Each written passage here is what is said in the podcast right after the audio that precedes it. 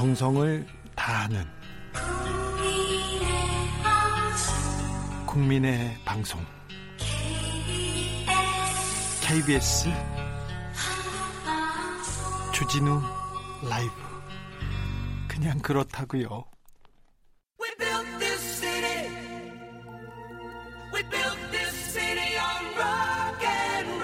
2층 보수의 가치를 찾겠습니다. 진짜 보수로 거듭나겠습니다. 그러기 위해 무너진 보수를 근본부터 재건하겠습니다. 대한민국 보수 재건 프로젝트 보수합시다. 코너입니다. 새 코너입니다.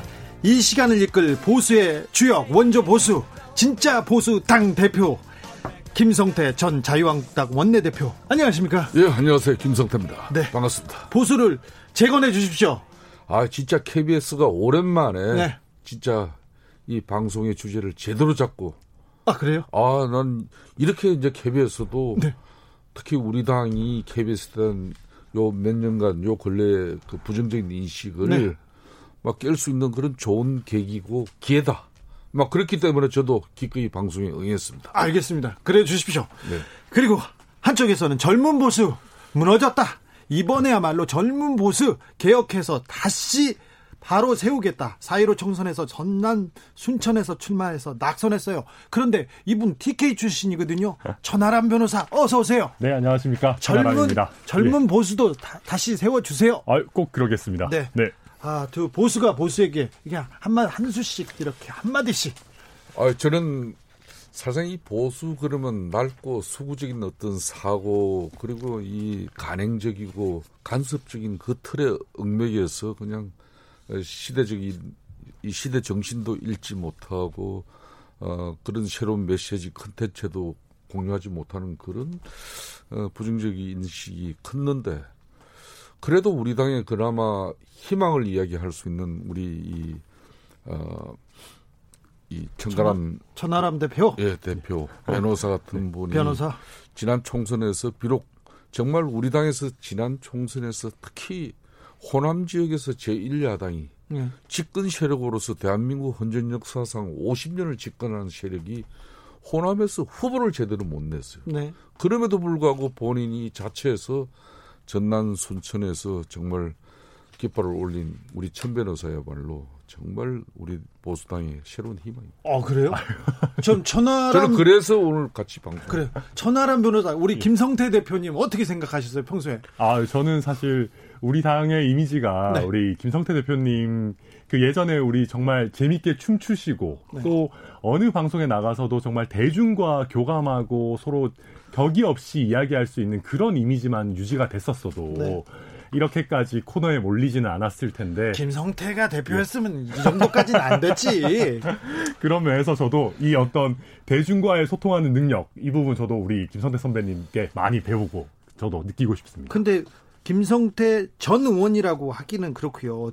전 대표인데 대표님이신 김성태 대표님을 우리가 어떻게 불러야죠? 아이 뭐 그냥 편한 대로 부르세요. 천하람 그 변호사 호칭부터 좀 정해놓고 가죠. 천하람 변호사는 뭐라고 부를까요? 우리 당으로서는 순천 쉽게 말하면 지구당 위원장이에요. 네. 어, 그래서 위원장으로 호칭해도 되고 그냥 청하람 변호사라고 호칭해도 되고. 천하람 변호사님 네. 어, 위원장님 조금 반응 보고 하시죠. 오늘 방송 아, 네. 제가 제안했으니까. 자, 예. 김성태 전 대표님을 뭐로 불러야 되는지 그리고 천하람 변호사를 뭘로 불러야 하는지 우리 반응 보고 가겠습니다. 우리는 그렇죠. 그래야 네. 이제 청취자들 국민의 뜻을 그렇습니다. 세우는 그런 보수. 어 여기 보수 너무 잘 지금 재건될 것 같은데요. 아 그러면 KBS가 우리 당이 앞으로 잘 모시죠. 네, 잘 모. 그래야죠. 잘해야죠. 어, 자 천하람 변호사님. 네. 자 본인이 생각하는 보수란 무엇입니까? 어, 저는 이거 제가 한 얘기는 아니고 저도 어디서 읽었던 건데요. 네. 맛집을 찾아가는 거. 그러니까 뭐냐 하면 우리가 어떤 음식점을 먹으러 갈 때 그냥 느낌대로 가는 사람이 있고 네. 맛집 리뷰를 보고 가는 사람이 멀어도 있잖아요. 찾아갑니다. 그렇죠. 그런데 보수는 뭐냐 하면 사실은 기존에 쌓여 있는 맛집 리뷰를 확인하는 거죠. 보수는 네. 그러니까 쉽게 얘기해서 우리 인류나 우리 대한민국이 쌓아 올린 여러 가지 어떤 지금까지 축적된 노하우가 있을 거 아니에요. 네. 그걸 좀 존중해서 기존 거를 좀 잘 확인하면서 가자. 저는 이게 우리 보수의 정신이다. 정신이다 이렇게 생각하고 6847님 네. 걱정된다 보수 웃자고 웃잘라고 그래 지금 아, 그래요? 네 어, 조금 네. 더자 그러면 우리 또 대, 대가이신 김성태 대표님께서 자 보수란 어, 사실상 지금 보수의 위기는 흔히 말하는 보수는 뭐 품격과 능력으로 말을 하지 않습니까? 근데 어느 날 이 보수가 그냥 좀 천박해진 그런 모습으로 우리 국민에게 조명되어지고 비춰졌어요. 예. 저는 그 부분이 가장 뼈 아프고 여기서 뭐 방송에서 보수를 갖다 이 제대로 지금 어, 이야기하고 진단하고 처방하는 데는 엄청 많은 시간이 걸립니다. 네, 엄청 많은 뭐, 시간을 드리겠습니다. 그런데 지금의 보수 정당의 보수의 대한민국 보수의 위기는 저는 근본적으로 보수의 위기보다는 보수 정당의 위기지 네. 보수의 본질의 위기는 저는 아니라고 봅니다. 예. 아, 지난 한 2년 동안 우리 당이 급격하게 우경화되어 버렸습니다. 예. 이 거구적 목소리가 우리 당의 전면에 나섰어요. 예. 흔히 말하는 뭐 시청 앞에 솔역 앞에 태극기 세력이라든지 네. 그리고 정가원 목사를 비롯한 이 아스팔트 세력들의 네. 그 사람들과 같이 공조를 이뤄내면서 어, 우리 국민들 전체를 아울러내는 그런 제1야당의 모습이 아니었다. 그렇기 때문에 특히 어, 지난 1년 동안은 어, 우리 야당으로서는 어, 대정부 그리고 대여 투쟁을 협상력 제고를 위한 수단으로 삭발 단식이라든지 장애 투쟁 집회 시위를 이끌어간 건데 대려 그 수단에 우리 자신이 함몰돼 가지고 우리는 협상력 제고를 날려버렸어요. 그러게요. 언제부턴가 보수가 이 그 사안을 주도하지 않고 협상하지 않고 밖으로 내도 돌기 시작했어요. 근데 지금도 미래통합당에 지금 현재도 국회에서 국회로는 안 들어가고 일하는 국회는 안 만들어주고 밖으로 돈다 이런 이미지가 지금 각인되는 거 아닙니까 천하람 아, 네. 사실 지금은 그런데 뭐 장애 집회 기존에 열심히 뭐 이렇게 할 때랑은 완전히 다르긴 합니다. 네. 그러니까 여전히 국회 안에 있으면서 다만 상임위에는 활동을 지금 참여하고 있지는 않지만 당내 여러 가지 위원회라든지 또 의원별 모임이라든지 이런 걸 하면서 정책으로 대안으로 승부하겠다 이런 태도로 가고 있기 때문에 그건 잘 모르잖아요. 어 그렇기는 한데 그래도 이게 시간이 나오면 또 뭔가 대안이 나오겠죠. 그래서 네. 기존처럼 뭔가 무조건 반대만 외치면서 아예 광화문으로 나가고 이럴 때랑은 확실히 다르다 이렇게 볼 수가 있겠습니다. 김경환님이 돈을 보수하고 기득권 보수 이기적인 보수는 보수의 가치가 아닙니다. 8016님 김 의원님 김 대표님 힘을 보여주세요. 그래도 보수당이 정치할 때가 살기 좋았어요. 이게 나랍니까? 이런 분도 있습니다. 그렇습니다. 자 그러면 자 전 원내대표로 그리고 원내대표도 그냥 원내대표가 아니라 어, 저기 미래통합당이 가장 어려웠을 때 당을 지키고 거기에 거기에 버티고 하셨던 원내대표 아닙니까? 음. 역사상 남을 원내대표 아닙니까? 자, 자 주호영 원내대표한테 자 지금 어떻게 해야 돼? 코치를 사실상 이 저는 지난 토요일 날에도 우리 조호영 원내대표가 전화 와서 네. 지금 이 상을 어떻게 했으면 좋겠습니까? 그런 이야기를 했을 때 나는 협상해라, 협상하고 그리고 지금은 야당이 만족할 만한 어떤 성과물을 얻어내는 그런 협상력을 사실상 기대하고 발휘하기는 어렵다. 네. 특히 김태년 제가 원내대표 민주당 원내대표는 뭐 다른 언론 방송에서도 제가 그런 이야기를 했듯이 가장 아마 민주당 역대 원내대표 중에 저돌적이고 네. 아주 공격적입니다. 네. 그러면서도 상당히 전략 전략적인 사람이에요. 네.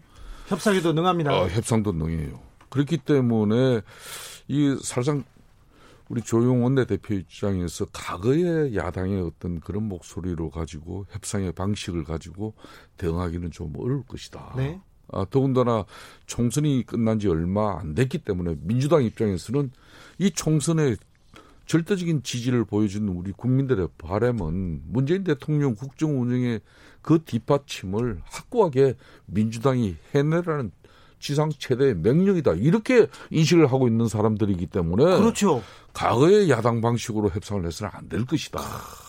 그랬는데 그 협상이 제대로 되지 못하다 보니까 사실상 모든 걸 다 가져가 버렸죠. 예. 그래서 지금 야당은 올로 나싱으로 가면 안 됩니다. 그럼요. 전부 아니면 전무로 가서는 안 된다는 예. 것이죠. 네. 영어 저는- 쓰셨어요. 네. 예, 저는 그런 측면에서. 네. 저는 그런 측면에서 우리 주영 대표 입장에서 어, 사찰 이런 뭐 어려운 자명을 끝내고 복귀했기 때문에 예. 어, 그래도 현실적인 이제 판단을 하는 부분이 더 중요하다 이렇게 판단합니다. 6192님이 선거에서 떨어진 사람은 보수의 잘못을 잘 알고 있는데 왜 지금 당선된 국회의원들은 보수의 잘못을 모르고 있나요? 얘기하는데 천하람 어, 위원장님 네. 어자 청년 보수로 음. 아, 미래통합당이 지금 원내대표나 미래통합당이 어떻게 해줬으면 좋겠다. 지금 이 원내에서 어찌 해줬으면 좋겠다 그런 생각 있습니까? 아, 저도 또 영어를 한마디 쓰자면은 좀 저도 give and take를 했으면 좋겠다. 아 보수 영어 많이 나오네요. 역시 네. 근데 그 give and take라는 게 어떤 의원들끼리 서로 원내에서 자리 다툼 하는 게 아니라 네. 좀 정책적인 거를 좀 주고받았으면 좋겠어요. 왜냐하면 지금 통합당이 의석수 자체가 어, 과반을 넘길 수 없는 구조기 때문에 뭔가 정책적인 대안을 만들더라도 그걸 입법까지 갖고 가는 게 어려운 상황이거든요. 예. 그렇다면 민주당이 원하는 거를 일부 내주더라도 우리가 원하는 어떤 어떤 정책적인 대안을 좀 얻어낼 수 있는 그런 식의 현명한 협상을 했으면 좋겠다. 저도 그런 생각을 가지고 있습니다. 대표님 음. 왜 미래통합당은 법사위원장 자리를 그렇게 그렇게 고집했을까요?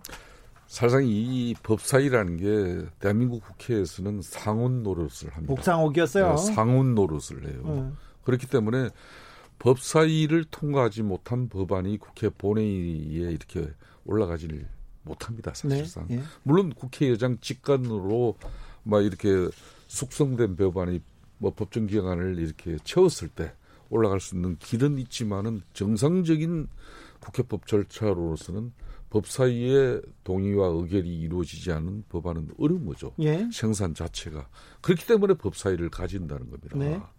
그래서 저희 어, 미래통합당 야당 입장에서 저희들이 50년 집권 세력이기 때문에 특히 민주당이 어, 어려운 야당 시절을 많이 경험했지 않습니까? 예. 그렇기 때문에 우리는 어, 절대 의석을 갖고도 그래도 야당을 배려해서 법사위는 어, 야당이 갖는 그런 오랜 관례 간행을 만들어낸 것인데 그럴 줄 알았는데 그랬는데 이번 민주당은 그 상식이 깨져버린 겁니다.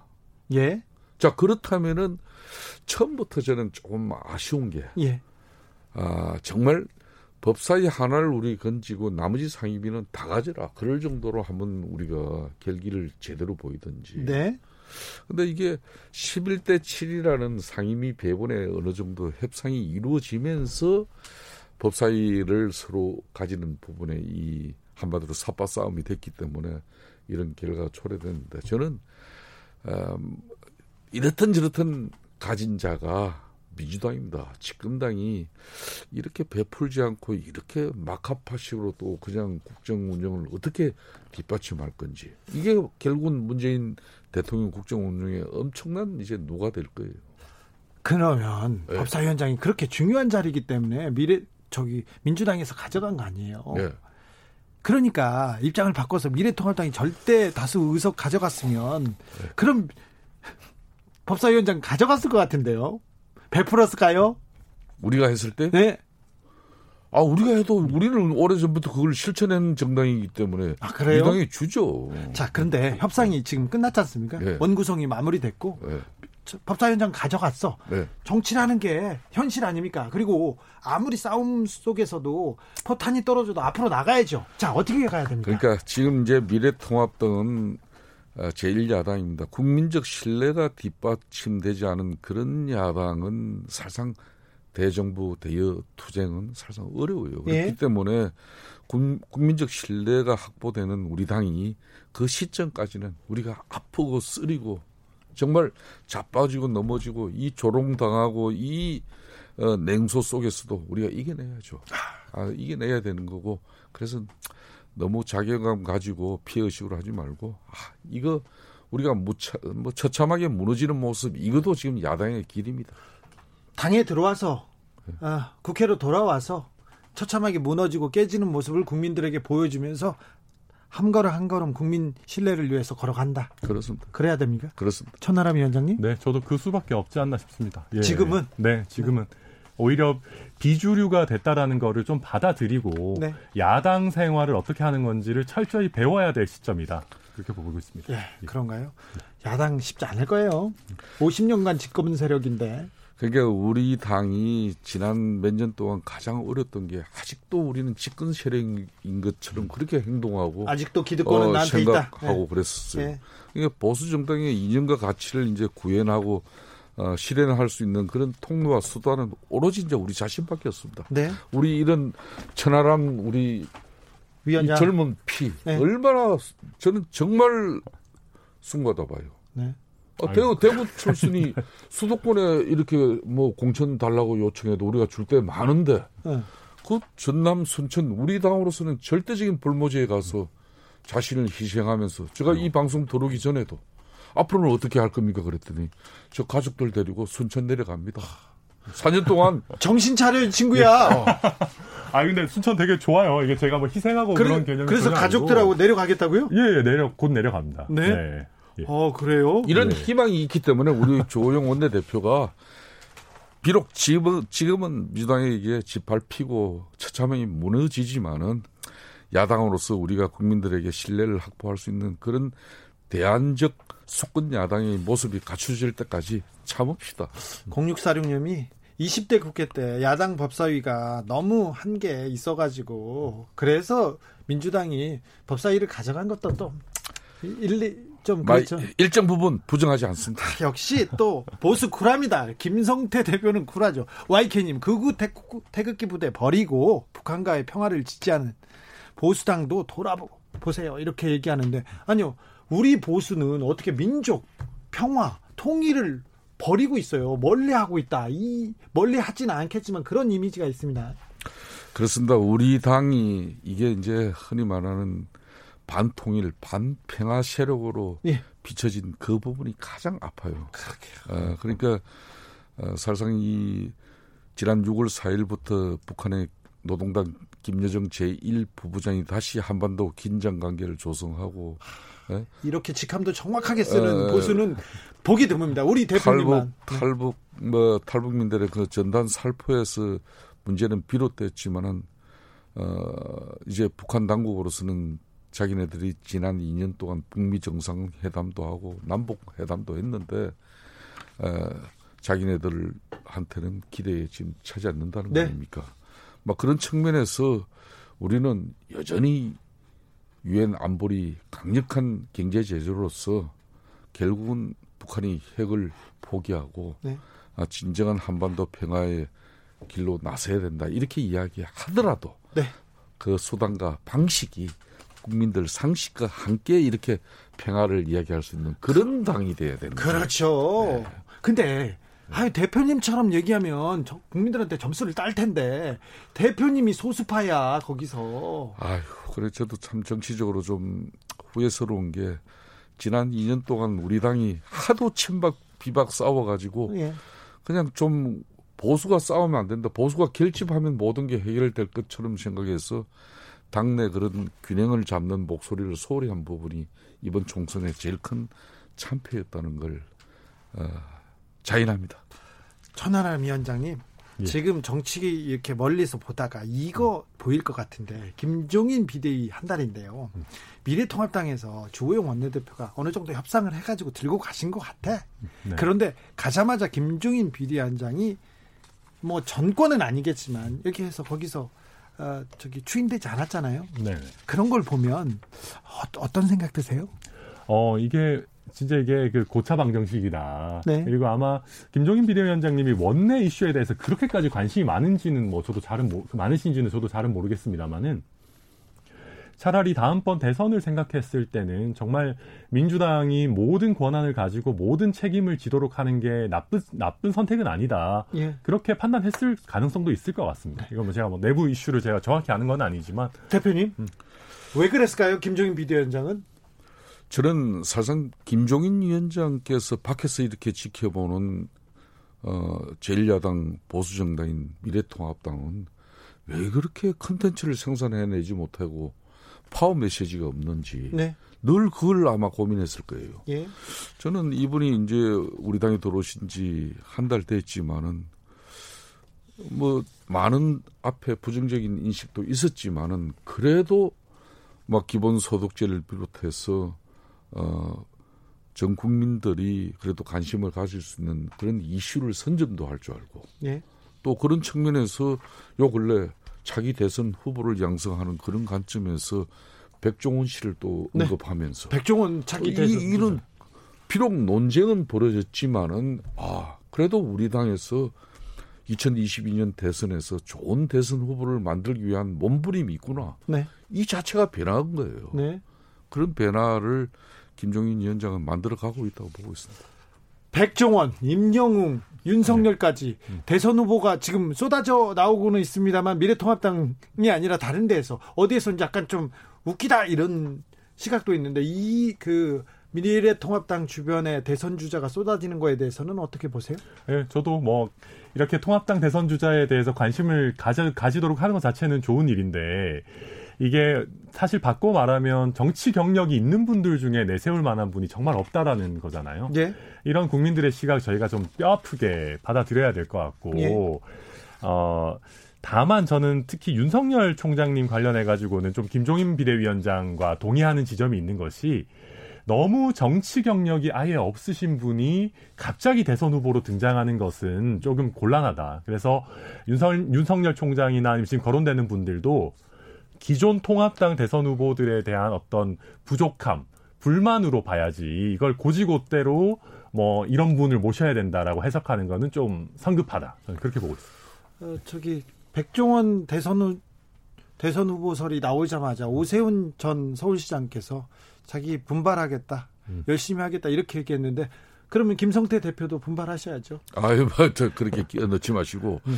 하여튼 우리 당으로서는 이제 불과 내, 내년 저 2022년 3월 대선이 1년 900, 9개월밖에 안 남았어요. 그러게요, 벌써. 그러니까 내년 9월 달이면은 우리 당 같은 경우는 대선 후보를 결정지어야 됩니다. 네. 물론 민주당도 마찬가지겠죠. 예. 그렇기 때문에 이 대선에서 검증되지 않은 그런 대중적인 인식과 뭐 이미지가 있는 후보를 우리가 어느 날 발탁했을 때 막상 본 게임에서 결정적인 치명타가 어, 나와버리면 대선을 포기해야 됩니다. 예? 그렇기 때문에 늦어도 올 가을 하반기쯤에는 우리도 유력한 대선 후보라고 이야기할 수 있는 사람을 우리 당내 전면에 배치시켜야 됩니다. 국민적 검증 기간이 필요한 거죠. 네. 지난 대선 때 반기문 네. 전 유엔 사무총장이 가다 낙마하니까 아유 반기문 유엔 사무총장 이야기하지 마십시오. 어, 왜요? 그분 때문에 우리가 이렇게 망친 겁니다. 아, 그래요? 자, 그러니까 새누리, 새누리당 시절에 네. 최순실 국정농단 그 상황에서 국민들 83%가 예. 어, 박근혜 대통령 탄핵을 희망했고 대통령 촛불을 들었습니다. 대통령 지지율은 7%였습니다. 그 정당에서 다시 예. 탄핵당한 그 정당에서 대선 후보를 낸다는 것은 네. 사실상 불가능했죠. 예. 정, 정치 도의적으로도 안 맞는 거예요. 예. 그래서 그나마 그래도 보수 정당의 맥맥을 이어가기 위해서는 그때 반기문 총장이 있었던 거예요. 네. 근데 이 사람이 당시 새누리당 후보로는 못 쓰겠다. 밖에서 새 집을 만들어 달라. 그 처음엔 그랬어요? 그렇죠. 네. 그래서 새 집 만드는 게 바른 정당이에요. 아하. 네? 그래요. 그래서 이제 어, 새누리당 내에서 쉽게 말하면은 탈당도 이루어지고 근데 이분이 불과 한 달 활동하고 못 하겠다고 못 하겠고 그냥 나가 떨어졌죠. 나가 떨어져 자빠져 버린 거죠. 네. 그 이유가 뭡니까? 한 달 동안 그 마포 사무실 캠프 운영하면서 정치적으로 볼 때는 그 얼마 안 되는 그 운영 비용에 손들어 본 거예요. 아, 그래요? 조금 또 몇 가지 과거에 본인의 경력 가지고 좀 흔들어 보니까 예. 그걸로 끝나버린 거예요. 그렇죠. 그렇듯이 이제 우리 당이 아무리 우리 우리가 대선 후보가 제대로 된 후보가 없기 때문에 지금 결정적 위기인데 이 위기더라도 제대로 제대로 된 후보를 만들어내는 그런 절차를 우리는 존중해야 돼요. 아, 이 부분 지금 보수에서 놓치고 있는데 굉장히 중요한 부분 같습니다. 일단 기둥을 세우고 대선 후보를 세우고 이 중심으로 이렇게 가야죠. 그리고 어, 꼼수가 아니라 이제 먼저 세워놓고 검증받고 평가받고 그렇죠? 예, 근데 저는 뭐 한 사람을 세운다라는 개념 자체가 굉장히 위험한 것이 예. 어 이 대선 후보가 그냥 뭐 기존의 경력이나 이런 걸로 그냥 갑자기 나타나서는 되는 게 아니고 네.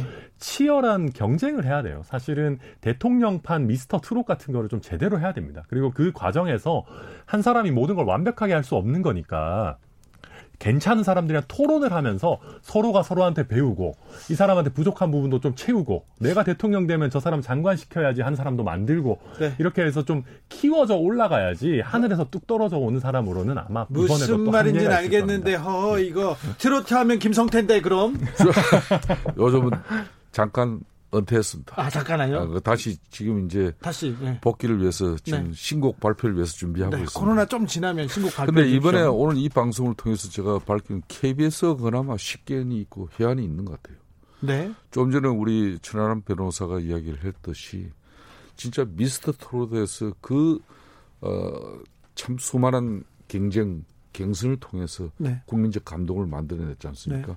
그렇듯이 어, 우리 미래통합당도 앞으로 그런 아마 후보를 만드는 그런 절차와 과정이 필요한 거죠. 네. 그런 측면에서 KBS가 오늘 이 자리에 네.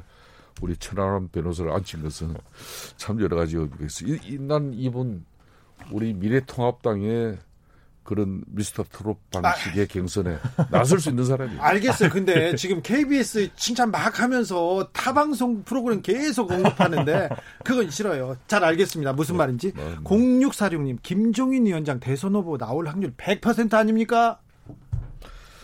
근데 그 부분을 너무 언론에서나 네. 특정인들이 김종인 위원장을 된다 안 된다 미리 이걸 선을 끌어볼 필요가 없어요. 그래요? 정치판에서는. 아, 네.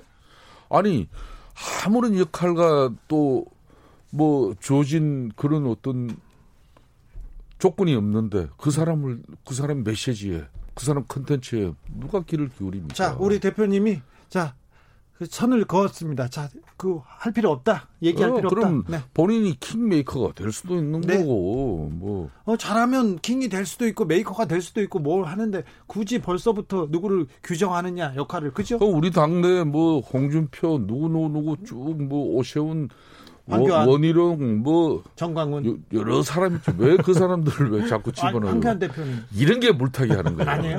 아, 안 하겠습니다. 그럼. 자, 그래서 이제 그런 사람들이 다양하게 존재하는 그런 정당이 그 속에서 새로운 진주가 나옵니다. 네. 그렇습니다. 7288님도 저 대표님하고 비슷한 얘기 하셨어요. 대선 후보가 누가 세운다고 바딱 서나요. 그렇죠. 우울하네요. 그러니까 822님께서 어, 황 대표, 황교안 대표, 나경원 원내대표 책임이 큽니다. 국회의원이 아닌 황 대표와 더불어 밖에서 데모 막 하고 반성할 줄 모르면 앞으로 미로 미래통합당의 미래는 없습니다. 이렇게 하는데 4505님 김성태 의원님 민주당의 보수파 쪽으로 당 이적하세요. 민주당 쪽으로 어, 김성태님에게는 민주당에 이게 좀 개혁의 피가 흐른다는 게 느껴져요. 이런 분도 있어요. 아니 할 만하는 보수 있어야 됩니다. 그 목소리가 더 힘을 받아야 되고요. 그죠? 대한민국이 잘 되려면은 저희 미래통합당은 네. 오른쪽에서 좀 왼쪽으로 가야 됩니다. 아... 그리고 민주당 집권 세력입니다. 네. 집권 세력이 너무 왼쪽에서 놀면 안 돼요. 이제 네. 좀 최소한 중간 지대라도 좀 노는 그런 정치 국정 운영이 네. 되면은 대한민국 국민들 걱정할 게 없어지는 겁니다. 아, 요렇게만 딱 따서 어, 내일자 신문 일면에 내도 예, 참 좋겠는데요. 천나람 변호사님, 그건 또 물어보자고 젊은 보수들 인국공 사태 굉장히 조금 가슴 아파해요. 네, 그럼요. 근데 이게 어, 지금 뭐 보면요. 이게 사실은 단순히 그냥 뭐 배 아프고 이런 건 전혀 아니고 네. 결국 핵심은 양질의 신규 일자리가 우리 사회 전반에 너무 없다. 우리 청년들이 맨날 하는 얘기 그거잖아요. 아, 맨날 경력직만 찾는데 그 경력은 도대체 어디서 쌓는 거냐. 라고 할 정도로 네. 제대로 된 양질의 일자리의 진입 자체가 너무 어려워요. 그렇죠. 이거 네. 어른들의 잘못입니다. 맞습니다. 그러다 보니까 지금 일자리가 너무 어떻게 보면 대기업과 공공부문 정규직 그 외에 기타 안 좋은 중소기업 뭐 비정규직 이런 식으로 너무 나눠져 있는데 네. 그 나눠져 있는 갭을 줄이지 못하면 일자리 시장은 결국 승자와 패자로 양분될 수밖에 없거든요. 네. 그런데 내가 승자 쪽에 가기 위해서 정말 죽어라 노력하고 있는데 어떤 사람들은 뭔가 정치적인 입김에 의해서 승자 쪽에 무임승차하는 것 아니냐. 이게 공정의 문제죠. 그렇죠. 결국 그 공정의 문제에서 너무 민감해질 수밖에 없어요.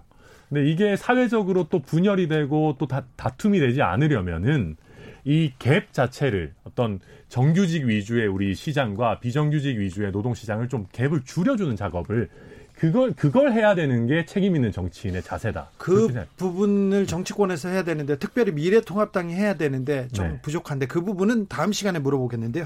자 오늘 어, 원조 보수 진짜 보수당 김성태 대표님한테 물어보겠습니다. 네. 자, 통합당은 통합당의 보수는 어떻게 가야 됩니까? 보수 정당인 미래통합당은 단지 지난 대선에서 아쉽게 밀려난 그런 대안적 수권 야당이 결코 아닙니다. 아, 국정농단 사태의 주범으로 낙인, 낙인 찍힌 그런 수구 적폐 세력으로 국민들에게 인식되어진 그 부분을 우리가 결코 부정해서는 안 됩니다. 이런 틀 속에서 우리가 다시 보수를 재건하기 위해서는 건강한 보수 정당으로서 우리가 앞으로 깨지고 망가지고 정말 국민들로부터 더 큰 냉소와 조롱이 있더라도 이걸 이겨내는데 그 길은 처절한 진정성입니다. 처절한 진정성으로 새로운 보수의 희망을 우리 오늘 이렇게 KBS가 정말 의미 깊은 보수와 보수를 재건하는데 목소리를 내달라. 그래서 우리 두 사람이 섰습니다. 앞으로 진정한 보수의 희망을 위해서 저희들의 몸부림치는 모습을 국민 여러분들 함께 해 주십시오. 아니 첫 시간에 김성대 대표님 이렇게 멋있는 얘기 다 하면 다음 시간부터 어떻게 하려고 그래요? 아 대충 이 정도 돼야 그래도 아, 그런가요? 다음 채널이 고정되지 않습니까? 아 그래요? 다음부터는 저희가 본격적으로 보수 재건 프로젝트 쓴소리 단소리 막 하겠습니다. 지금까지 김성태 어, 전 대표님 그리고 천하람 통합당 순천갑 조직위원장이었습니다. 감사합니다. 예, 감사합니다. 네, 감사합니다. 라디오 정보센터로 갈까요? 조진주 씨. 정치 피로, 사건 사고로 인한 피로, 고달픈 일상에서 오는 피로. 오늘 시사하셨습니까? 경험해 보세요. 들은 날과 안 들은 날의 차이. 여러분의 피로를 날려줄 저녁 한 끼 시사. 추진우 라이브.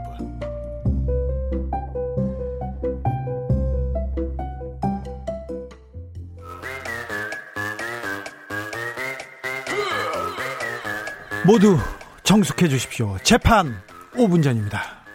재판부 입장하고 변호사들 들어왔습니다. 그럼 사건 번호 0701 오늘의 재판 시작하겠습니다.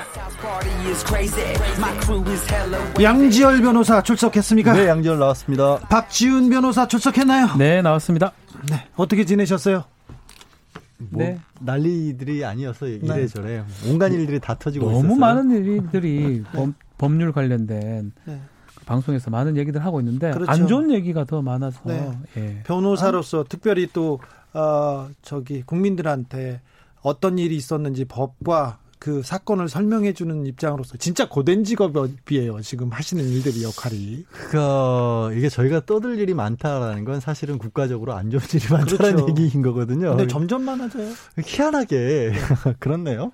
자, 드디어 4주 동안 다루지 못했던 그 주제 최태원 노소영 이혼 소송 재판으로 넘어가겠습니다. NIM 민 H님 오늘은 이혼 얘기 하나요? 그그 해야죠. 하기 전에 하기 전에 삼성전자 이재용 부회장 검찰 수사 심의위원회 얘기 조금만 조금만 하겠습니다. 여기서 불기소 권고 설마 불기소 권고 내릴까 내릴까 했는데 근데 제가 지난주 그랬잖아요. 이게 어려운 일인데 어렵지 않은 것처럼 설명을 하겠지만 결국 못 알아듣게 어렵게 만들 것이다. 그것이 핵심이었어. 네. 그래서 결국 어 저희 모르겠어요. 모르겠는데 왜 명확하지 않은 걸 재판을 넘겨요. 이렇게 돼 버린 거죠. 근데 심의위원회에서 한 네. 한 분이 나와서 한 교수가 나와가지고 그 문제를 굉장히 어렵게 복잡하게 설명하고 주도하는 사람이 있었어요. 어. 김병현 교수였는데 그렇죠. 그분이 수사심의위원장하고 매우 가까운 사이였어요. 음. 심의위원장 양창수 전 대법관은 또 아. 삼성과 가까운. 그 김 교수, 양창수 위원장 사실은 성향을 우리가 알 수 있는 사람들이거든요. 네. 그래서 이 사실 이게 저희가 똑같이 얘기했어요. 전문성이 암만 많다 하더라도 알기 어려운 부분일 것이다. 그보다 1년 7개월간 20만 쪽에 해당하는 기록을 갖고 조사했던 내용인데 이거를 몇 시간 들어서 알 수 있는 내용은 아니거든요. 그날 스님 두 분이 네. 거기 아. 회의에 갔어요. 어, 저 국민한테 뽑아 국민에서 이렇게 좀좀 좀 이렇게 평균적으로 뽑아야 되는데 종교계에선 스님 두 분이 가셨어요. 네. 근데 나는 무슨 얘기인지 하나도 모르겠다라 그러면서 누가 이렇게 예작 얘기한다고 해가지고 그래가지고 그러자고 했지. 결국은 좀 전에 얘기했는데 김병현 교수 같은 한 분이 이걸 이끌잖아요. 그러면 훅 따라옵니다. 이게 뭐 정말 살인 사건에 이런 거는 사실관계 확인하는 거는 배심의 눈으로도 확인이 가능한데 정말 전문적인 거예요. 주가 조작이 있었냐, 시세 조정이 있었냐, 분식회가 있었냐, 이 부분을 보고했냐, 알았냐, 이런 부분인데 이런 부분을 스님, 아니 스님 무시하는 절대 아닙니다. 양지열 변호사 들어가든 제가 들어가든 알겠습니까? 근데 스님이 졸렸을 거예요. 졸렸죠. 자먹어요. 졸렸답니다. 귀찮고요. 네. 근데 한 명이 야, 이내 말이 맞다. 따라오세요. 하면 대부분 그걸로 따라가게 돼 마련이에요. 여기 일반인들 다 몰아놓고 지금 양지열 변호사한테 하고 법률적인 얘기를 하자면 그 10명의 집단지성이 이 한 명 못 따라가죠. 100명 못 따라갑니다. 제가 100명 설득시킬 자신 있습니다. 그, 네. 아, 그건 좀 심하나요? 아니, 네. 아니요. 네, 네. 그러니까 이게 네. 처음부터 이게 그게 수사심의위원회가 이런 어떤 전문적인 부분에 대해서는 맞지 않다. 아니, 근데 네. 그렇게 들어가면 결국에는 수사심의위원회라는 것을 동원하려고 했던 게 어떻게 보면 삼성이 이만큼 절박하다라는 생각을 했었는데 그게 아니었던 거예요. 그렇죠. 더 깊은 보관이 있었던 아, 거고. 그러니까 처음에 수사심의위원회가 꾸려졌을 때 제가 그냥 어렴풋 하게 한마디 했지 않습니까? 네. 이거 삼성 때문에 생긴 거라고 저는 본다. 네. 그때 저는 비판했다 얘기했는데 동해바다님 법륜 스님이 가셨어야 하는데 모든 얘기를 이건 다르게 생각해보라고 해서 하셨을 텐데 조장은님 오늘도 이혼 못한다 뭐네 이렇게 얘기했는데 빨리 그래서 우리가 속도를 내보자고요. 수사심의위원회 그래 그렇게 결론이 났습니다. 네. 그러면 자 검찰이 수사심의위원회 권고를 따를까요? 아니면 거부할까요? 수사도 하지 말아라. 불기소해라. 이걸 검찰이 따를까요? 저는 따르지 말아야 한다라고 보는 입장이에요. 네. 그러니까 명분이 있잖아요. 이 사건 자체가 굉장히 복잡하다라는 부분이 있고 그럼 영장 청구까지는 왜 했냐라는 얘기도 있고 네. 다만 이렇게 말씀을 드리면서 걱정되는 건 뭐냐면 정말로 검찰이 의지가 강력했더라면 수사심의위원회까지 이렇게 열리는 절차를 방치하고 있었을까라는 생각도 들기는 해요. 네. 실제로는 검찰도 그냥 발을 빼려고 했던 게 아니냐는 의심까지 들 정도예요. 좀 너무 허무해서 이게 음, 뭡니까? 저는 뭐 아마도 기소를 할 걸로 봅니다. 이거는 참 명분이 좋아요. 검찰 입장에서는 이렇게 수사 심의에서 결정이 났음에도 불구하고 우리는 영장도 청구했고 이 법리가 판단이 저희 됐기 때문에 기소를 하겠다라고 해서 혹시 나중에 무죄가 나더라도 검찰은 할 거 다 했던 것처럼 보일 수 있거든요. 무죄가 날 가능성은 저는 뭔지 모르겠습니다. 얘기 아니, 안 할랍니다. 근데 이게 지금 검찰이 상당히 곤혹스러운 상황입니다. 네. 사실은 이제 오늘 또 뭐 조 전 장관과 관련된 얘기도 할 수도 있겠지만 그것도 그렇고 윤석열 검찰총장 지금 안팎으로 어찌 보면 갈등을 일으키는 부분도 그렇고 그러면 삼성 수사 어 그대로 영장 청구도 안 하고 아니 영장이냐 기소도 안 하고 그냥 머물러 버려 끝나 버린다면 뭐 했냐라는 얘기 안 듣겠어요? 아 그리고 이렇게 큰 경제 범죄를 수사를 금감원에서 1년 반, 검찰에서 1년 8개월 아니, 그 사이에 밑에 부하들은 증거인멸로 감옥 가 있었어요. 네, 그리고 관련된 사람이 10명 넘게 감옥에 가고 10명 가까이 감옥 가고 수십 받고. 명이 지금 재판을 받고 있는데 유죄가 났는데요. 되게 웃겨지는 게 이게 이 합병으로서 받은 게 아니라면 경영권 승계는 도대체 어떻게 받은 거예요? 그러면 그리고 국정농단 사건에서 뇌물은 왜 준 거예요? 아 그렇죠. 뭐가 그렇죠. 뭐가 되게 큰 대, 법원에서 판결은 왜 낸 거예요? 대전제가 어긋나 버리면 국정농단 사건도 다시 봐야 돼요. 억울한 거예요. 그러면 이게 만약에 아무 죄가 안 된다면 아, 지금 어, 검찰 수사팀은 음, 아, 기소해달라고 이성윤 서울중앙지검장한테 아, 저기 매달고 있다고 합니까? 네, 네 올렸다고 네. 합니다. 그래서 네. 이성윤 아, 서울지검장이 판단을 하면 결단을 네, 내리면 결단을 판단을 하면 바로 어, 기소를 하게 되지 않을까 이렇게 생각합니다. 그러면 기소한다 안 한다? 저는 한다. 한다 아, 봅니다. 기소한다. 네. 저희 다 맞추잖아요. 불기소 결정 날 것이 공고 날 것이다. 그렇지만 기소할 것이다. 네. 까지 얘기를 했습니다. 보시죠. 손지영님 삼성 이재용이 죄값을 온전히 받아야 SK 최태현 회장이 이혼을 한답니다. 아 죄송합니다. 그건 아니고 어떻게 어떻게 연결이 되는? 아 우리 정치자분들이 굉장히 굉장히 머리 머리를 멀리 보고 있어서 제가 당황했습니다. 네. 어 그러면요. 음. 이, 이 얘기는 조금 진, 조금 넘어가 볼까요? 그 그런데 그래요. 이 수사 심의위원회 문제가 워낙 커서 저희가 얘기했습니다. 근데 또 다른 심의위원회가 또 시끄럽습니다. 이건 뭐 전문 뭐 수사 전문 자문단, 전문 수사 자문단. 저 변호사 하면서 참 별의별 이런 게 많다는 거를 최근에 알게 됐습니다. 그렇게요? 부끄럽기도 하고요. 예. 또 얘기하지만 저희 의뢰인들은 이런 거 하나 없이 다 속절없이 기소되고 속절이 구속됐었는데 못 네. 막았어요? 이런 게 있는 줄 몰. 이제 앞으로 전 무조건 써보 써. 이런 거 있어도 안 들어. 원래 전문 수사 자문단이라는 게 이게 당사자가 신청할 수 있는 게 아닌데. 네. 주진우 변호사가 신청을 하는 바람에 주진우 변호사요. 이동재 전 기자의 채널 A 기자의 변호사가 주진우 검사입니다. 예, 주진우 변호사. 변호사 지금 아, 변호사였죠. 변호사. 부장이 네. 우병우 우병우 민정수석 밑에서 청와대 행정관으로 있었고 다른 방송에서 그 얘기 계속 하니까 주진우 기자에 계속 그 얘기를 하는 거예요. 나도 좀 그 사람 왜 그거 깎아서 하느냐. 그런 얘기 하길래 그거 아니라고. 다른 주진우 동명이인입니다. 네. 박근혜 대통령 쪽에 있는 주진우. 하여튼 네. 근데 네. 그거를 변호사입니다. 네, 신청할 권리가 없는데 받아들였는데 받아들인 것도 좀 의아했는데 네. 지금 이제 어 조금 전에 얘기했던 이성윤 서울중앙지검장하고 윤석열 검찰총장하고 이 충돌이냐 갈등이냐 항명이냐 막 얘기가 나오고 있지 않습니까? 네. 그러니까 윤 총장이 이거를 받아들였고 어 서울중앙지검 수사팀 쪽에서는 이거 하면 안 된다. 왜냐하면 다른 것도 아니고 외부 인사도 아니고 검찰 내부의 검사들로 대부분 자문단이 구성이 되거든요. 예. 근데 이거 구성하는 과정에서부터 대검의 원래 부장회에서는 좀 이거를 뭐 지금 필요한 상황이 아니다라고 얘기했고 자문단 구성을 하기 위해서 원래 후보를 내야 되는데 서울중앙지검에서는 이게 어, 적합한 절차가 아니기 때문에 안 내겠다라고 했는데 지금 윤 총장이 거의 의중이 반영된 상황에서 이 대검 과장급에서 이걸 명단을 만들어 버렸다는 거예요. 이게 참 그러니까 이게 이상한 상황이 된 이게 거죠. 뭐라고요? 강요 미수예요. 강요 미수.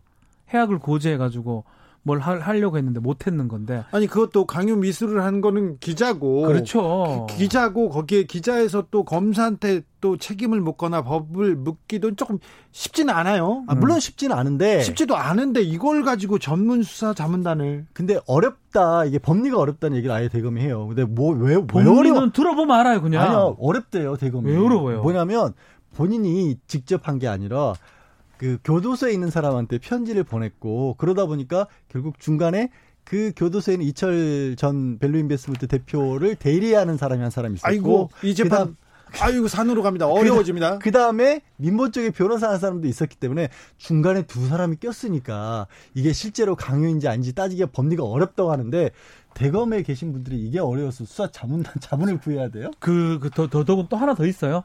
또 수사심의까지 돼 있죠. 그러니까요. 똑같은 수사심의위원회. 또 두 가지가 구성이 돼 있고 또 있어요. 법무부 감찰도 내렸고요. 예.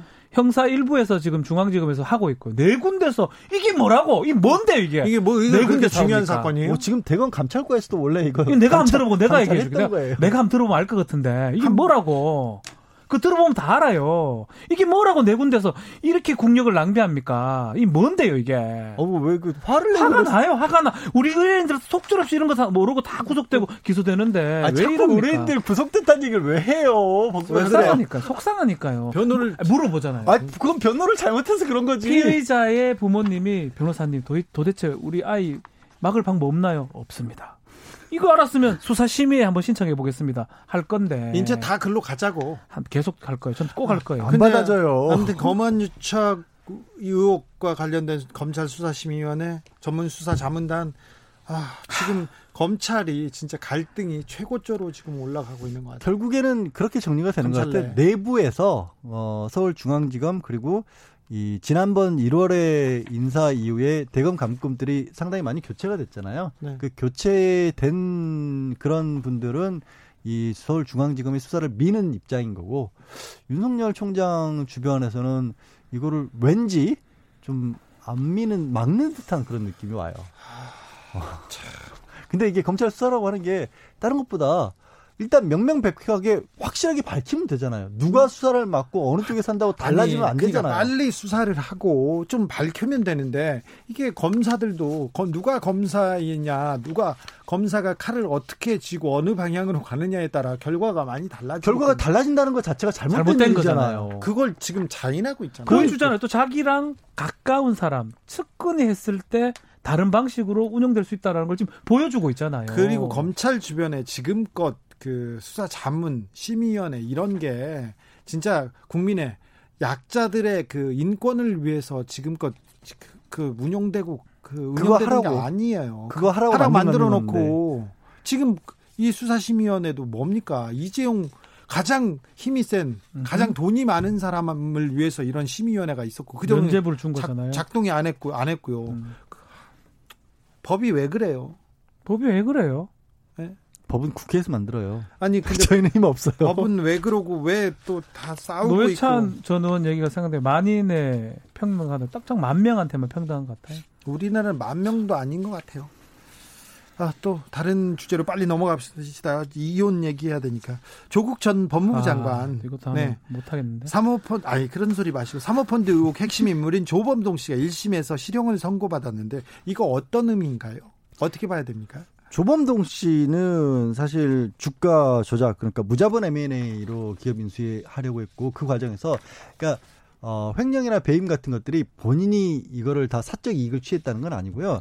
코링크피라고 하는 이 사모펀드 회사를 운영하는 과정에서 자기 임의대로 각 펀드에 들어왔던 돈을 여기저기로 빼서 운용을 했던 거예요. 네. 그거를 이제 하나하나를 다 따지면 횡령 배임인데 어찌 보면 좀, 좀, 좀 웃긴 게 그게 추징금이 한 푼 1원도 선고가 안 됐어요. 본인이 가져간 건 없다는 얘기예요. 징역 4년만 선고됐군요. 징역 4년에 벌금, 벌금 5천만 원인데 본인이 가져간 돈은 없다. 추징금이 나왔어야지 음. 되는 거거든요. 그 네. 사적으로 이익을 취한 건 없는데 어쨌든 중요한 거는 여기서 정경심 교수에게 줬던 돈 1억 5천만 원 가량 넘는 돈들이 원래 검찰에서는 이게 정경심 교수가 코링크피에 투자한 돈이고 투자에 대한 이익금을 회사 자금을 불법적으로 뺏어 준 거기 때문에 횡령죄 횡령이다. 공범이라고 봤는데 이거 보니까 빌려준 돈 맞네. 정 교수의 주장대로 빌려준 돈에 이자 받은 거네. 그러니 명목이 어찌됐든지 간에 불법이라고 볼 수는 없다 라고 한 거고요. 자, 그러면 사모펀드에 정경심 네. 교수가 투자한 게 아닌가? 그렇죠. 이제 결국은 아, 투자한 부분도 있긴 있어요. 네. 음. 결국은 조범동 같은 경우는 뭐 금융범죄 관련해서 지금 처벌을 받을 수밖에 없는 횡령 등등으로 근데 우리가 지금 계속 눈여겨봐야 될 것이 정경심 교수가 관련된 부분이 어떻게 되느냐 이 부분인데 네. 크게 세 가지 정도 됩니다. 예컨대 어 이제 뭐 허위 보고라든지 관련해서 정경심 교수가 관여했느냐 그 부분은 무죄가 됐어요. 관여가 안 됐다. 아 관여가 안 됐기 때문에 그 부분은 정경심 교수 재판은 딴 데서 하고 있지만 그거는 빠져 있고요. 횡령도 지금 얘기한 것처럼 대여해 준 것이다. 투자금이 아니다라고 판단했고 한 가지 증거인멸 관련된 부분은 유죄를 선고를 하긴 했는데 이거는 기소할 수 없다라고 하면서 정경심 재판부에서 다른 증거가 있다그러면 증거인멸도 어떻게 할지 모르겠다. 결국은 사모펀드 부분은 대략 대부분 무죄 취지로 지금 본 것 같습니다. 아니 근데 여기서 저는 사실 어제 재판에서 진짜 중요한 부분은 재판장이 권력형 비리가 아니다라고 판결해서 이유를 밝힌 거예요. 예. 그러니까 왜 권력형 비리가 아니다라는 얘기를 왜 했냐면 어, 조범동 씨의 공소 사실에는 권력형 비리와 관련된 부분, 우리가 흔히 생각할 수 있는 뇌물이 닿다거나 아니면 고위, 고급 정보를 빼돌렸다거나 이런 게 하나도 공소 사실에 안 들어가 있는데, 네. 결심 공판에서 검찰이 이 사건과 관련돼서 이 사건의 의의를 뭐라고 했냐면 새로운 형태의 정경유착이다라고 강조를 했어요. 새로운 형태의 정경유착이라니요? 예. 그래, 그러니까 뭐냐면 청와대 민정수석으로 있으면서 어떤 사업체가 어, 이익을 낼 것이라는 걸 알고 있으면서 예. 거기에 직접적으로 본인이 투자를 하게 되면 뭐 이게 드러날 수가 있으니까 코링크피라는 사모펀드를 하나 중간에 끼워서 간접적으로 이익을 얻으려 했다라는 식의 주장을 편 건데 네. 아무것도 없었어요.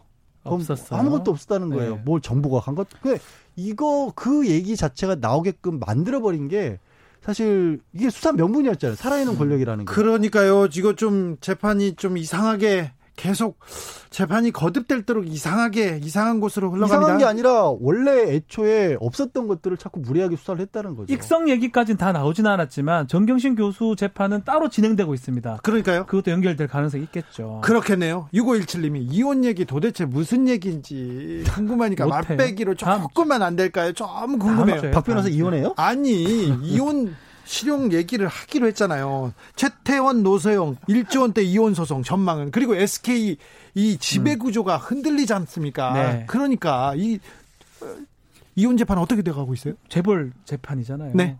이부진 이무재 이혼한 적이 있습니다. 예, 있습니다. 대법원까지 근데 갔고요. 예, 대법원까지 갔는데 하고는 달리 진행될 것이다. 그러면 그러면 맛배기만 보여드리죠. 뭐. 맛배기로 그럼 다 됐어요. 그 이혼 그래요? 다 됐어요. 재산 분할에 있어서 기여도를 어떻게 따지냐인 건데 예. 저는 예. 크게 다르지 않을 거라고 보는데 박 변호사는 다르긴다고 볼 건가 봐요. 아니 그 이무재 씨 이부진 아. 이혼 소송 때는 이부진 호텔신라 사장이 정말 조금 줬잖아요. 0.1%인가요? 정말 조금 줬는데 100억이 넘죠. 네. 네. 그래도 네. 40억인 그런데 0.1%였나요? 제가 그렇게 알고 있는데요. 네. 네. 거의 안 준 거나 마찬가지죠. 아, 이 얘기 해야 되는데 다음 시간에는 최태원, 노소영 1조 원대 이혼 소송 전망과 그다음에 이혼할 때 꼭 필요하고 이혼할 때 이 부분 알아야 된다. 그래야 살이 되고 피가 되는 이혼 관련 실용 정보도 저희가 같이 넣겠습니다. 물론 이혼은 안 된다는 사람도 있고요. 뭐 이혼을 해야 된다는 사람도 있습니다. 아, 자, 자꾸 미루니까 저희가 청취자분들 약 올리는 것 같잖아요. 아니에요. 전, 전 전혀 그렇지 않습니다. 근데 워낙 중요한 사안들이 계속 와서 여기까지 할게요. 네. 재판 5분 전 양지열 변호사, 박준 변호사 함께했습니다. 감사합니다. 네, 고맙습니다.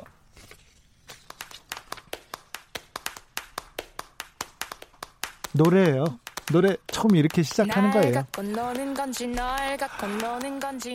김혜림의 알면 다쳐 들으면서 주진우 라이브 마무리하겠습니다. 공지사항 있습니다. 내일 책의 맛 시간에서 갑작스럽게 아, 돌아가신 고 김종철 녹색 평론 발행인의 책을 함께 읽어보려고 합니다. 비판적 상상력을 위하여 함께 읽어보겠습니다. 음, 21세기는 환경과 평화의 세기가 되어야 된다. 김종철 선생님의 아, 가르침 한번 되새겨보는 그런 시간으로 하겠습니다. 저는 내일 내일 몇 시에 오죠? 5시 5분에 오죠? 5시 5분에 다시 만나 뵙겠습니다. 지금까지 주진우 라이브 주진우였습니다.